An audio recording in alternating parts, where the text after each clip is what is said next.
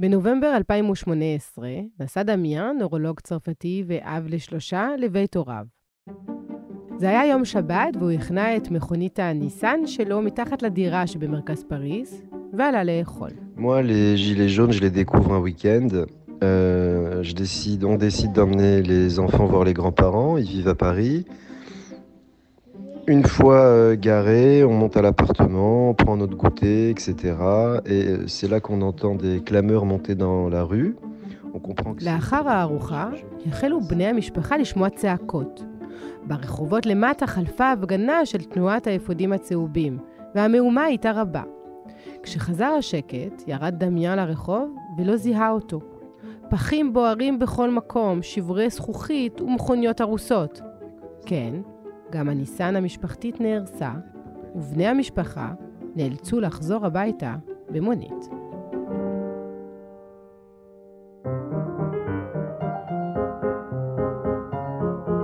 לג'ילי ז'ון, תנועת האפודים הצהובים, התפוצצה בצרפת לקראת סוף 2018. התנועה העממית סחפה אחריה מיליונים, שיתקה ערים רבות בצרפת, ולרגעים היה נדמה שהזעם הציבורי שמבטאת מרעיד את כיסו של הנשיא. אני עמנואל אלבז פלפס, עיתונאית ישראלית שנולדה וגדלה בצרפת, ואתם מאזינים ומאזינות לפודקאסט הרפובליקה. בשבעת פרקי הפודקאסט הזה אנחנו מנסים להבין ולהכיר טוב יותר את הצרפתים ואת הצרפתיות שהולכים לבחור את נשיא הרפובליקה בשני סיבובים שהתקיימו ב-10 וב-24 באפריל. בפרק הזה אנחנו מדברים עם מישל זלוטובסקי וליאור זילברשטיין, עיתונאים ותיקים שמתגוררים בפריז ומסקרים את צרפת שנים רבות. ביחד איתם ננסה להבין את התנועה הפוליטית החשובה והמפתיעה שצמחה שם בשנים האחרונות, מה הוביל לאלימות הרבה שהתלפתה למחאה, ולמה שינוי של 10 קמ"ש במהירות הנסיעה המותרת הציט את התנועה שהטרידה את האליזה. שלום למישל זלוטובסקי, לשעבר כתב של כל ישראל באירופה, ולליאור זילברשטיין, לשעבר כתבת ידיעות האחרונות בפריז. שלום. שלום עמנואל. אז אנחנו מדברים היום עם שניכם, ושניכם נמצאים בפריז, מדברים איתנו משם. אז אנחנו מתכנסים כדי לדבר על האפודים הצהובים, התופעה הזאת שהתפרצה לחיי הצרפתים והצרפתיות בסוף אוקטובר 2018. זה התחיל ברשתות החברתיות עם קריאות להפגנה והפגנות בכלל נגד מחירי הדלק. האם באמת מחיר הדלק היה הדבר האמיתי? האם מדובר היה בתירוץ? בואו תקחו אותנו שם חזרה ותזכירו לנו בעצם מה גרם לכל הסיפור הזה להתחיל. זה אוסף של דברים. הדבר הראשון שבאמת הכעיס המון אנשים בצרפת, לא רק בפרברים, כן, בכל צרפת, זה עליית מחירי הדלק. ולא רק עליית מחירי הדלק הרגיל, אלא הדלק דיזל. יש המון אנשים שמשתמשים במכוניות פרטיות, וזה דבר שלא קיים כל כך במדינות אחרות. יש הרבה רכבים פרטיים, שנוסעים על סולר, על דיזל, שזה לא קורה במקומות אחרים. בדיזל משתמשים במשאיות, בחוץ לצרפת. פה לא. דבר ראשון זה היה זה. דבר שני, הורידו את המהירות בכבישים מ-90 קילומטר לשעה ל-80 קילומטר לשעה. וזה היה דווקא הפרט הקטן, הקש ששבר את הגב של הגמל. ומפה, התחילו להתגלגל הדברים עד הפעולה הראשונה של מה שקוראים מאז האפודים הצהובים. יש בזה גם אלמנט של תסיסה חברתית שקיימת כבר הרבה זמן, של איזשהו ייאוש מהפוליטיקה הצרפתית, שבשנים האחרונות באמת ראינו ממשלה של ימין שמוחלפת בממשלת שמאל ואז מרכז, ואני חושבת שהרבה אנשים מרגישו שאף זרם פוליטי לא נותן להם פתרונות לאיזושהי תחושה של ריחוק שהם מרגישים מהשלטון, של דקלסמון, כמו שאומרים בצרפתית, של ירידה במעמד שלהם, של באמת תסיסה שאנחנו רואים אותה גם לא רק בצרפת המטרופוליטן, כמו שאומרים, אלא גם במחוזות צרפתיים שמעבר לים, היו נאומות בגואדלופ, במרטיניק, ברעיוניון. זה משהו שקורה הרבה, זאת אומרת, השאלה היא לא למה, השאלה היא באמת למה דווקא עכשיו זה קרה, כי זו הייתה תסיסה שהיא קיימת המון המון זמן תחת השטח, וגם בהפגנות קטנות ומקומיות, ובעצם אולי משהו גם בווירליות של הרשתות החברתיות, עזר לזה באמת להפוך למשהו כל כך מונומנטלי וחזק. למה ברגע הזה? נכון, וזה ליאור אמרה את זה, הרשתות החברתיות. ב-29 במאי 2018 מעלה לרשת פריסילה לודוסקי עצומה נגד עליית מחירי הדלק. באוקטובר היא מספרת שרצתה תשובות מהממשלה אחרי שמחיר מכל דלק במכונית שלה עלה מ-45 אירו ל-70 אירו. בנובמבר של אותה שנה למעלה ממיליון צרפתים כבר חתמו על העצומה. ב-18 באוקטובר ז'קלין מורו, אימא ל3, מעלה סרטון על מה שהיא מכנה רדיפת הנהגים. תוך שבועיים בלבד, לסרטון שלה יש יותר מ5 מיליון צפיות. Donc j'ai pas le choix que de prendre ma voiture, qu'elle pollue ou qu'elle ne pollue pas. ב-17 בנובמבר הזעם העממי יוצא מהעולם הווירטואלי אל המציאות. כ300,000 מפגינים ביותר מ3,000 אתרים בצרפת חוסמים דרכים, מוחים נגד הממשלה ונגד הנשיא מקרון, ומביאים לעולם את מה שזכה לכינוי תנועת האפודים הצהובים, Gilets jaunes.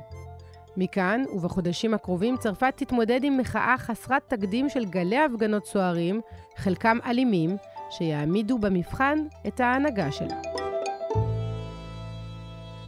הרשתות החברתיות משחקות בשלב הזה תפקיד מאוד מרכזי, והן מחליפות את איגודי העובדים, שהם באופן מסורתי בצרפת אלה שמוציאים לרחוב את ההמונים. וזה פה גם כן סיפור, כי ברגע שעמנואל מקרון הגיע לשלטון, המטרה הראשונה, או בין המטרות הראשונות שלו, היה לחסל את האיגודים המקצועיים. למה לחסל את האיגודים המקצועיים? כי אלה היו הבלמים המרכזיים לשינויים בצרפת. הם התיישבו על היתרונות שלהם, ולא רצו לזוז. מה זאת אומרת האיגודים המקצועיים בצרפת? בואי אני אסביר לכם קצת. ב-1949, 30% מן העובדים בצרפת היו שייכים לאיגוד מקצועי, 30%, שליש, כן, כמעט של כוח העבודה. 2019, לפי המספרים האחרונים, כן, היו רק 10% מן העובדים שייכים לאיגוד מקצועי. אף על פי כן, לאיגודים יש קול חזק בצרפת, והשלטון ניסה, ובתחילת השלטון של מקרון הצליח לשבור את האיגודים המקצועיים. אבל לאחר זמן די קצר, השלטון ראה שהוא עשה טעות. למה? כי זה היה דרך בין השלטון לבין העובדים, לבין העם הצרפתי, כדי להעביר מסרים. איגוד מקצועי זה היה רמקול. רמקול חשוב מאוד. על אף שאין הרבה אנשים ששייכים לאיגוד, הרמקול היה די חזק. ואז האיגוד נשבר, ולא היה על מי או למי להעביר את המסרים. וגם כן בכיוון ההפוך, מהעובדים לשלטון לא היה למי לפנות.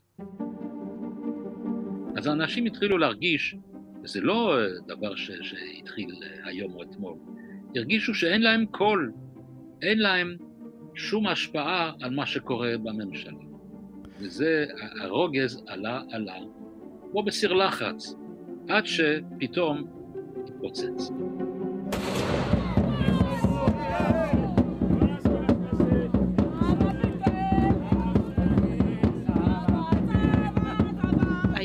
וכוחם של איגודי העובדים, זה גם השפיע רבות על האופי של ההפגנות האלה, שהם פשוט יצאו משליטה, לא היה עם מי לדבר כדי בעצם להחזיק את המפגינים באיזשהו קו רגוע יותר, וגם לא היה איך להוריד את הלהבות, כי לא היה עם מי לדבר בצד השני.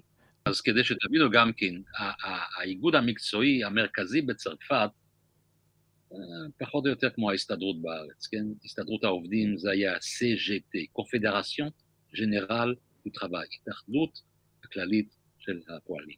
לאיגוד הזה היה כוח, בוא נאמר כוח משטרה, בוא נקרא לזה ככה. בכל הפגנה, הכוח הזה הפריד בין השוטרים לבין המפגינים, כמובן, וגם כן בין הקבוצות הלא רצויות בתוך ההפגנה. היו בעצם סוג של סדרנים מטעם האיגודים עצמם, שדאגו באמת לאופי השלב של ההפגנות, יחסית. אני רוצה בעצם לסכם רגע. אתם אומרים שמצד אחד הממשלה הצליחה לפרק את איגודי העובדים ולהחליש אותם, וזה יוצר מצב שלתושבים בצרפת ובעיקר בפריפריה, בעצם יש הרגשה של ניקור, של הם נטושים, אין להם פוליטיקאים מקומיים, אין להם עם מי לדבר. ומצד שני, כאשר המחאה הגדולה הזאת מתחילה ברשתות החברתיות, אז לממשלה אין כתובת לפנות אליה, אין עם מי לדבר כדי לנסות ולענות לדרישות, כי גם בתוך המחאה החברתית הזאת שצצה ברשתות החברתיות, משתי נשים יש לומר שמתחילות את הסרטונים ואת הטראפיק, עדיין אין הנהגה. אז איך קורה שכל כך הרבה אנשים מתחילים לצאת בכל סוף שבוע ולחסום צירים כאשר אין הנהגה?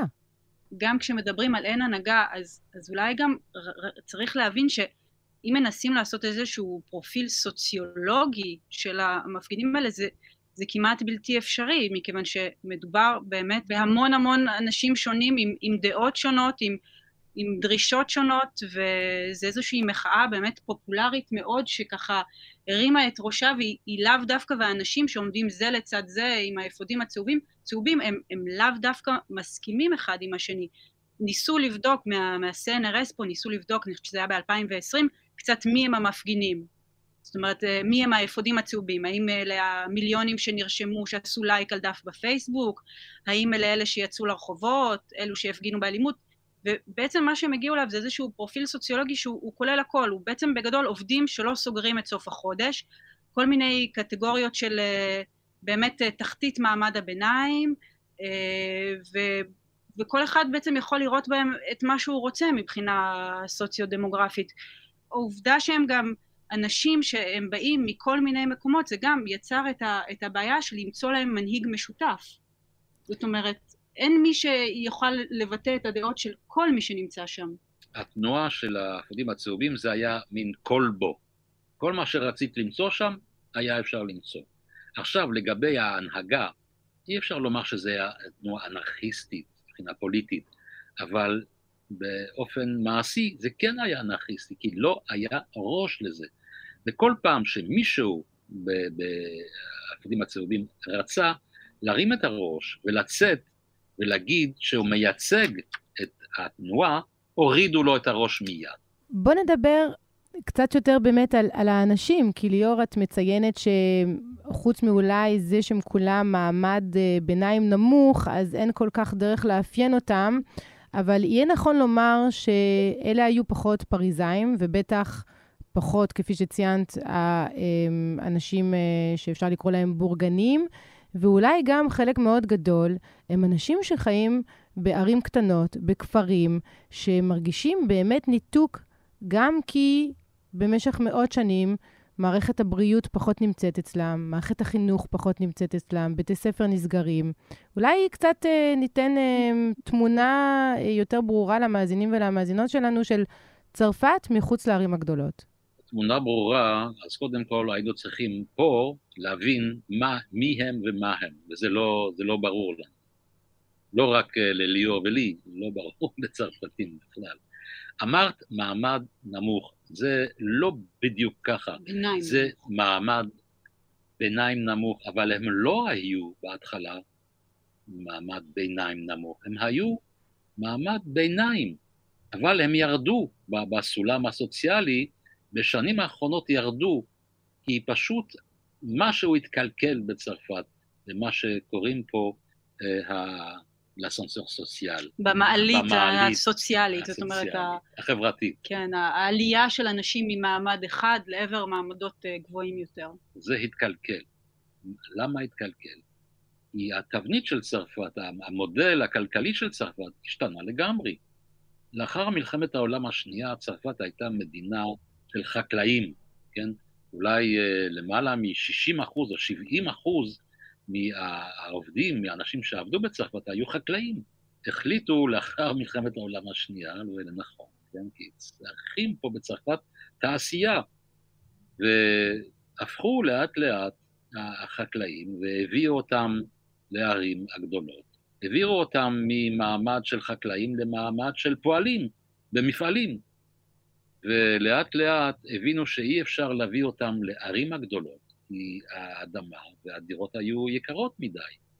אז התחילו לבנות פרברים, וכדי לקשר את הפרברים עם הערים הגדולות, בנו אוטוסטרדות, ונתנו להם הלוואות שיקנו מכוניות, ולא על דלק רגיל, דווקא על סולר, על דיזל. וכעבור 20, 30, 40 שנה, פתאום מישהו בממשלה התחיל להגיד, רגע, המודל הזה של אנשים שגרים בבית מבודד, בית ליחיד, זה של העבר, זה כבר לא ככה. ואנחנו לא רוצים שאנשים יזוזו כל כך הרבה עם המכוניות הפרטיות שלהם. אז פתאום הכל קרס.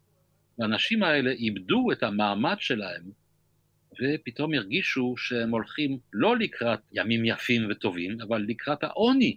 התחושה הזאת באמת של ירידה במעמד היא משהו שהייתה מאוד מאוד בולט במחאה הזאת, של אנשים באמת שהרגישו שהיו להם פריבילגיות מסוימות, שהיה להם מקום מסוים בחברה, ושהמקום שלהם הוא כבר לא רלוונטי, זאת אומרת שהם כבר לא שייכים לאיזשהו מעמד שהם רואים אותו כמכובד ונעים וגם נעים לארנק בסוף החודש, אלא שעם המשכורות שלהם, ומדובר באמת במחאה שיש להגיד של אנשים שהם עובדים, אלא שעם המשכורות שלהם הם כבר לא יכולים לסגור את החודש כמו שהם יכלו בעבר לעשות זאת. אם אנחנו מדברים באמת על הנסיגה של המדינה מהפריפריה, אני זוכרת כתבה שנדמה לי הייתה בפרנס 2, הערוץ הציבורי לפני כמה שנים, על כך שבטלוויזיה בצרפת ובתקשורת המיינסטרים שמשודרת לכל המדינה, אז עד לפני כמה שנים לא היה אף אחד עם מבטא. מבטא מדרום צרפת, ממרכז צרפת. התמונה הייתה מאוד פריזאית, מאוד אליטיסטית. עד כמה באמת יש תחושה לאנשים מחוץ לפריז שהם שקופים בעיני הממשלה? אנחנו נמצאים בצרפת, במדינה שהיא מאוד מרכזית. חשוב אך ורק מה שקורה בפריז. חשוב מה קורה בפרוזדורים של השרים למיניהם. מה שקורה באספה הלאומית זה פחות מעניין. מה קורה בסלונים הפריזאים, על מי מדברים, מי עושה מה. וברור שבפרובינציה אנשים לא מתעניינים בזה, ולא מעניין אותם. אבל הם גם מרגישים שלא מתעניינים בהם, שלא מבינים את הדרישות שלהם, שלא מבינים את הקושי להגיע מבית הספר של הילד שנמצא 10 קילומטרים מהבית, עד לסופרמרקט שנמצא עוד 5 קילומטרים. הם מרגישים שלא רואים אותם ושלא מבינים אותם, וזה גם מה שהוציא אותם החוצה? נכון, ויש לזה כמה סיבות. בוא נמשיך רגע על התקשורת. רוב העיתונאים, בשנות ה-50, 60, 70, המאה הקודם, כן? לא עברו בית ספר מיוחד לעיתונאים, כן? אז באו מכל מיני מקומות, מכל צרפת, מכל רחבי צרפת. הכיוון, מאז שנות 2000, זה היה שכל עיתונאי צריך לצאת עם תעודה מבית ספר לעיתונאות. והבתי ספר האלה המרכזיים, איפה היו? בפריז. יש בית ספר מפורסם בעיר ליל בצפון צרפת, אבל הוא מוציא כל שנה כמה, 30, 40 עיתונאים, שזה כלום. רוב העיתונאים נובעים מבתי ספר בפריז. וכנ"ל העורכים. לעורך בטלוויזיה או ברדיו, את באה עם סיפור משד יודע מה, פתח תקווה או ממקום נידח, לא מעניין אותם. מעניין מה קורה בתל אביב, ובמידה יותר קטנה קורה בירושלים. כנ"ל בפריז. אז מה שפריז מעניין, מה שלא פריז לא מעניין. אז פתאום כל היתר נהיה שקוף. זה דבר ראשון. דבר שני, מה קרה לצרפת כולה, מה קרה לפרובינציה, מה קורה למקומות שאינם פריס, שאינם ליון, שאינם בורדו ושאינם מרסיי. התעשייה בצרפת הייתה תעשייה חזקה, תעשייה בכל מיני דברים, תעשייה של בצפון צרפת, במזרח צרפת, אבל מה, עם הגלובליזציה, מה קרה לתעשייה הצרפתית? נעלמה. שתדעי לך שהיום, בתוצר הגולמי הצרפתי, הדברים האלה מהווים פחות מ-10% בתוצר הגולמי של צרפת. זאת אומרת שצרפת אין לה תעשייה יותר. איפה התעשייה? התעשייה בסין, כמו שראינו במגפה, שאפילו היינו צריכים להביא את המסכות מסין. אין כלום, לא מייצרים כמעט כלום בצרפת. אם לא מייצרים, מה עשו עם העובדים? מה עשו מהפועלים? אבטלה. ואחרי האבטלה, ג'ובים קטנים. ואז, כשאת הולכת בעיר בינונית או עיר קטנה, פתאום את ברחוב המרכזי, ואת רואה שכל החנויות, אין יותר חנויות. הכל סגור, הכל נעול, ואין כלום, לא נשאר כלום. כן, יש מרכז מסחרים, סופר, ששייך לרשת גדולה, מחוץ לעיר, שצריך להגיע אליו במכונית. וגם המפעלים נסגרים, ואז באמת איזו תמונה שהיא מאוד מוכרת במהדורות חדשות בצרפת, מפעל נסגר, הוא היה בעצם מקור הפרנסה של כמעט כל העיירה, ולאנשים האלה מהיום למחר אין פרנסה. בדיוק. ובאמת יש להם, כמו שמישל אמר, הם מוצאים כל מיני עבודות קטנות, ובסופו של דבר הם לא סוגרים את החודש.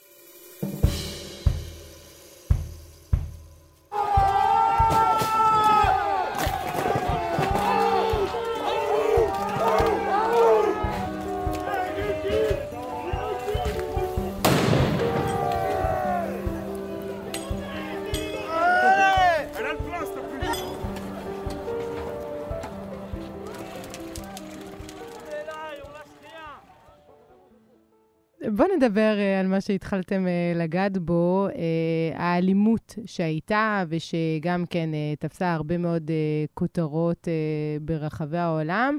לי יש טענה בתור מישהי שחפתה בצרפת כמה הפגנות סטודנטים וראתה איזה מכונית אף עלה מעל הראש בפלאס דו לה נסיון, בלב פריז.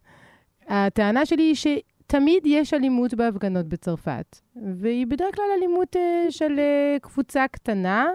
האם גם כך באפודים הצהובים, או ששם זה כבר קפץ מדרגה?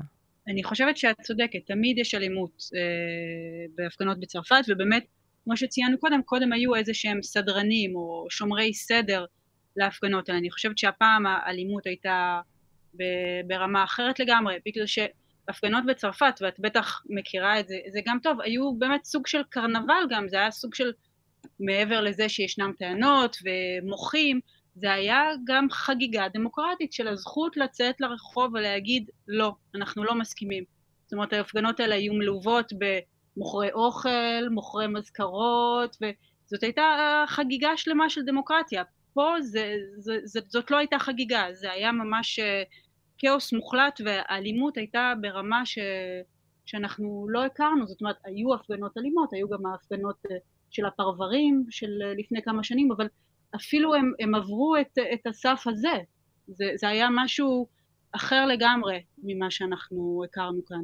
וכיסינו המון הפגנות. להיות בפריז בימים שהיו הפגנות של אפודים צהובים, זה היה מפחיד. זה היה ימים שבהם לא היה כדאי לצאת מהבית. זאת אומרת, האלימות הייתה מאוד נוכחת ומאוד מפחידה.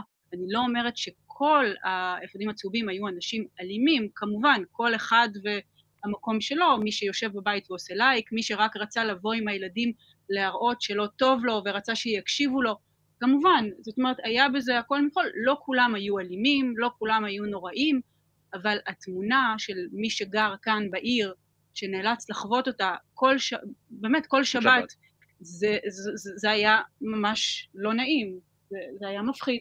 כן, אני זוכרת את אחותי גם שגרה בפריז, ממש סמוך לפריז, נצורה בבית בסופי שבוע, כפי שאת מספרת, עם ילדים קטנים, ולא יכולה לצאת החוצה, כי היא לא יודעת באיזו שכונה של פריז, באיזה אזור בדיוק הדברים עלולים להתלהט ולהפוך למסוכנים. כן, זה ממש כך היה.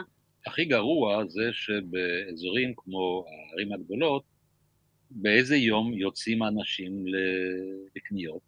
בשבת. ובשבת היה בלתי אפשרי לצאת לערוך קניות, כי לחצות את העיר, לצאת מן העיר כדי להגיע לסופר, בלתי אפשרי. היו גם טענות על אנטישמיות ועל גזענות. מי שתפס כותרות היה בין היתר הקומיקאי לשעבר, הלא מצחיק דיודונה, שהצחיק אותנו כשהיינו קטנים קטנות, אבל כבר ממש לא. עד כמה זה נכון לתייג את המחאה של האפודים הצהובים כמחאה של אנטישמים וגזענים? תראי, אני גדלתי בצרפת. ובוא נאמר שבשבילי רמת האנטישמיות זה כמו רעש רקע מאלף עד תף, לא השתנה מאז ומתמיד. יש לפעמים בכמה הפגנות דווקא לגבי מה שקורה במזרח התיכון, שאנחנו שומעים צעקות מוות ליהודים. כן, זה נורא והיום. אבל בהפגנות של האפודים הצהובים, זה היה בוא נאמר ברמת האנטישמיות הרגילה בצרפת. אני מסכימה איתך מהבחינה שזה לא היה משהו שהוא באמת היה מאוד, כן, שהיה מאוד אופייני לתנועה הזאת יותר מדברים אחרים שאנחנו רואים, כי בכל הפגנה פה בצרפת רואים גם דגלים של פלסטין ורואים גם התבטאויות שהן לא ראויות. עכשיו היו את ההפגנות של האנטיווקס, של מתנגדי החיסונים, ושם ראינו למשל הרבה יותר תופעות אנטישמיות עם צלבי קרס, עם טלאים צהובים, זאת אומרת זה היה משהו שהרבה יותר היה נוכח דווקא אצל מתנגדי החיסונים, ופחות לדעתי, אני יודעת שיש אנשים שחושבים אחרת, בהפגנות של האפודים הצהובים. We are at a historic juncture for our country. Through dialogue, through mutual respect and commitment, we will succeed. We are going to work very hard. I will report to you on a regular basis. My only concern is you. My only fight is for you on your behalf. Our only battle is the battle for France. Long live the Republic. Long live France. אז איך זה נגמר? האפודים הצהובים לא הצליחו לתרגם את עצמם לכוח פוליטי. למה לא בעצם? כל פעם שמישהו הרים את הראש מתוך האפודים הצהובים, הורידו לו את הראש מיד. כי לא רצו שיהיה מישהו שייצג אותם. והדבר המרכזי זה כמובן המגפה. כלומר, הקורונה היא זאת שהצליחה לרסן את ההפגנות? מיום למחר. היה אסור לצאת פה בצרפת. כן, קורבן נוסף של המגפה. אבל אני חושבת שגם לפני באמת שנגיע למגפה, אז גם חשוב באמת לציין שאלה אנשים גם שבאופן מהותי לא רוצים להזדהות פוליטית. במחקרים שעשו עליהם, באמת יצאו התשובות שהאנשים האלה זה אנשים שלא הולכים להצביע, או שהולכים להצביע ומשלשלים פתק לבן. זה אנשים שרבים מהם לא מעוניינים, או לפחות הצהירו במחקרים שונים שנערכו, שהם לא מעוניינים להשתתף במשחק הזה. הם רוצים לשחק משחק אחר.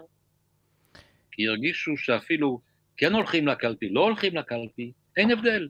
שום דבר לא ישתנה, שום דבר לא משתנה. ואולי בגלל באמת שזה בא מתוך הרגשה כזאת, אז היה יותר קשה לתרגם את זה לאיזשהו כוח פוליטי משמעותי.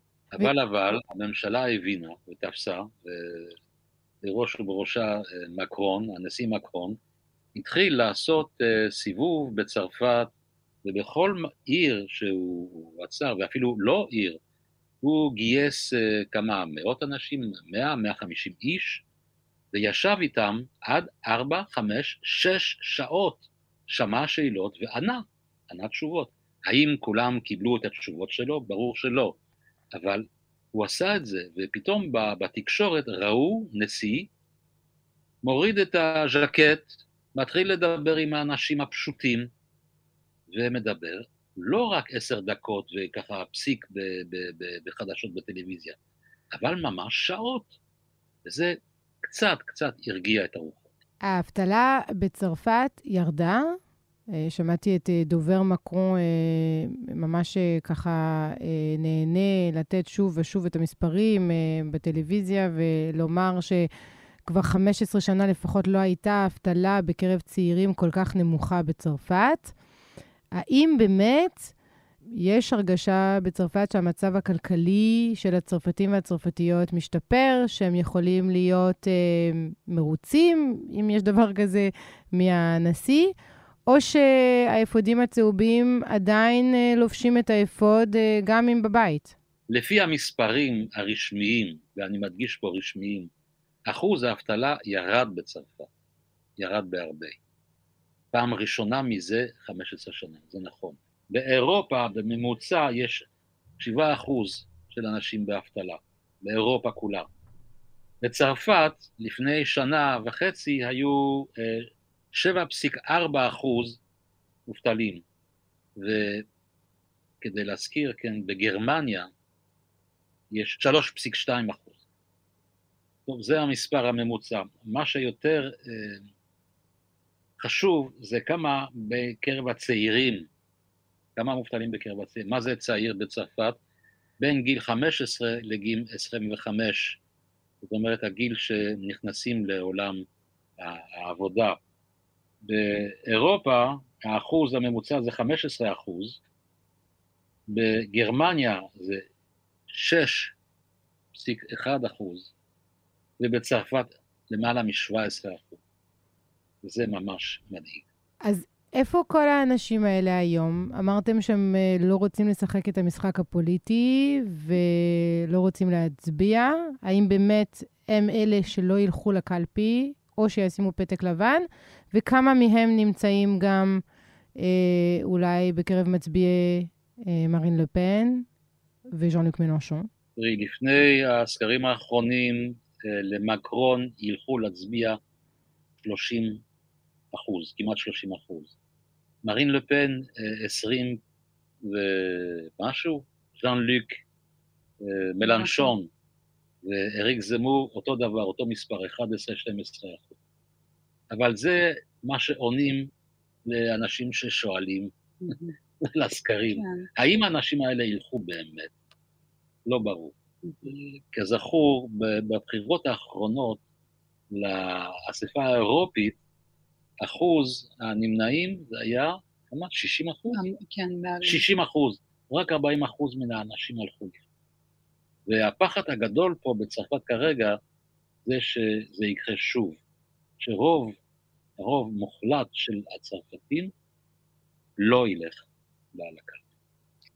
אני אומרת, זה קשה מאוד לדעת לאן הקולות שלהם ילכו. אני אומרת, הדבר היחיד שאנחנו יכולים לדעת, זה מי בימים האחרונים מנסה לזכות בקולות שלהם. וזה ז'אן לוק מלנשון, שבאמת הציע לפני כמה ימים להעניק חנינה כוללת לכל האפודים הצהובים, אם במידה שהוא ייבחר לנשיאות. ומרין לפן לא מסכימה עם הרעיון הזה? לא. לא, בכלל לא. אבל כל התהליכים שתיארתם בשיחה שלנו, של ניתוק בין הפריפריה למרכז, והתסכול של הצרפתים והצרפתיות שמרגישים וחווים שלא רואים אותם, שהם נטושים, זה דבר שלא נעלם. כפי שאמרתם, המגפה היא זאת שעצרה את ההפגנות השבועיות, ולא כי אנשים חזרו הביתה מרוצים ומסופקים. אז מה צופן העתיד? אני חושבת אבל שחשוב רק בהקשר הזה להגיד דבר אחד, שבמהלך המגפה, העזרה שצרפת העניקה לאזרחים שלה הייתה רבה. זאת אומרת, היו המון קצבאות, היה המון סיוע. אז במידה מסוימת זה קצת ענה גם לאנשים האלה שהיו צריכים סיוע נוסף. אני חושבת שאולי זה גם איפשהו פייס אותם וגרם להם להרגיש שכן מקשיבים להם וכן דואגים להם ברגע שקורה משהו כל כך קיצוני וכל כך מונומנטלי, שיש מישהו שנמצא שם בשבילם. ואני חושבת שכן צריך להגיד את זה, בגלל שהעזרה שצרפת העניקה לאזרחים שלה במהלך המגפה הייתה באמת מאוד מרשימה. בהחלט, והממשלה אמרה דבר שלא שמעתי, מזה, אף פעם לא שמעתי דווקא את זה, אמרה שאין גבול לעזרה שאפשר להושיט לאנשים הזקוקים. ואני חושבת שזה מה שהרבה זמן האנשים האלה רצו לשמוע. וקיבלו. ויש עוד דבר שלא אמרנו, זה שלא העלו את מחירי הדלק. לא. המחאה הצליחה. ועכשיו שאנחנו מדברים על חשש מעלייה של מחירים בגלל גם המלחמה באוקראינה, הנשיא מקרון כבר התייצב לפני הצרפתים כמה וכמה פעמים, והזהיר שהמחירים יעלו, כלומר, הוא חושש שהגל הזה יכול לחזור. המחירים כבר עלו, מחיר הדלק פה בצרפת קפץ 30-40%, ואף על פי כן אין הפגנות. כן, נחיה ונראה, נראה לאן זה יוביל. מישל זלוטובסקי וליאור זילברשטיין, תודה רבה לשניכם. תודה רבה לך. תודה.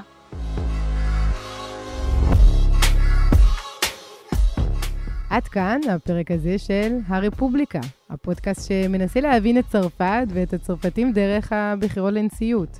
אני עמנואל אלבז פלפס, ואם אהבתם את מה ששמעתם, אתם מוזמנים להמליץ עלינו, לחברים, לבני משפחה, אנחנו מאוד נשמח להגיע להרבה נשים ואנשים.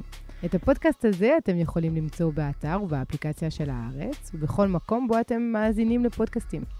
תודה לעורך הפודקאסט אסף פרידמן, למפיק אמיר פקטור, לעורך הסאונד יונתן מניאביץ' ולעורכת הפסקול שני אבירם. La nostalgie leur fait miroiter la grandeur d'une France passée qu'ils ont fantasmée. L'incompréhension saisir ceux qui voient leur foi dénigrée sans qu'ils aient rien demandé. La peur les persuade que des étrangers vont venir dans leur salon pour les remplacer. Le désespoir leur faire prendre des risques pour survivre là où on les a tous entassés. La paranoïa leur faire croire qu'on peut plus sortir dans la rue sans être en danger. La panique les poussait à crier que la terre meurt et personne n'en a rien à branler.